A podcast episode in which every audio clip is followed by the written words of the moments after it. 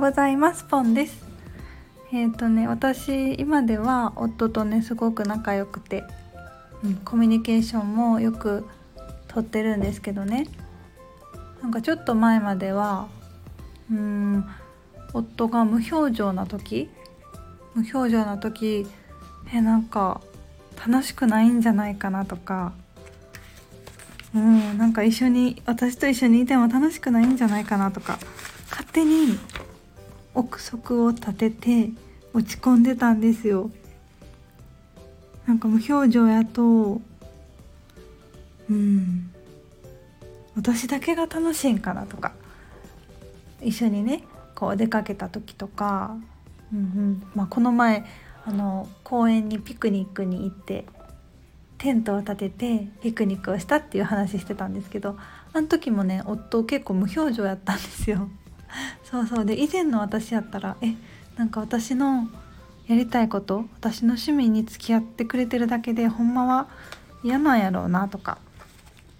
でそ,、まあ、そこまでやったらまだいいですけどだんだんとその自分の感情ってどんどん下がっていくんですよね。一回不機嫌になるとどんどん下がっていくんですよ。あなんか付き合わせて悪いなって。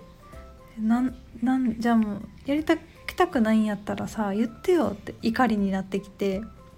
でだんだんとああなんや私といても楽しくないんか。って自信なくなってきて。あでもなんかこんな風にせっかくつ私にさついてきてくれる夫に対してなんでこんな風に思っちゃうんやろ自分。最悪やなみたいな感じで。自分責め？どんどんどんどん不機嫌な、うん、ネガティブな感情に追っていってたんですよね。でね最近めっちゃいい方法を編み出してなんかあの感情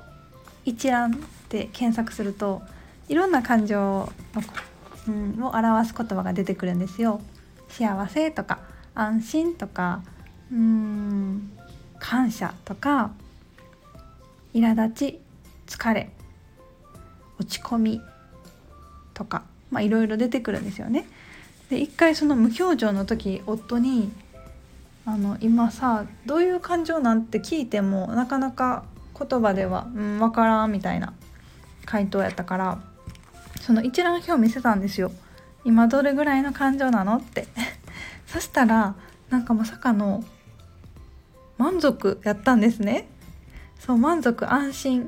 ていう感情やったんですねえなんかそん無表情やのにあなんや満たされてたんやって思って。うん。なんか私はこうほっと安心する時のイメージとしてこうにこやかな感じ微笑む感じそういうイメージがあったからまさかその無無表情な夫が心の中ではすごく満ち足りた気持ちで安心してたなんて思いもやらなくて。えー、なんか今まですごい勘違いしてたなって思いました。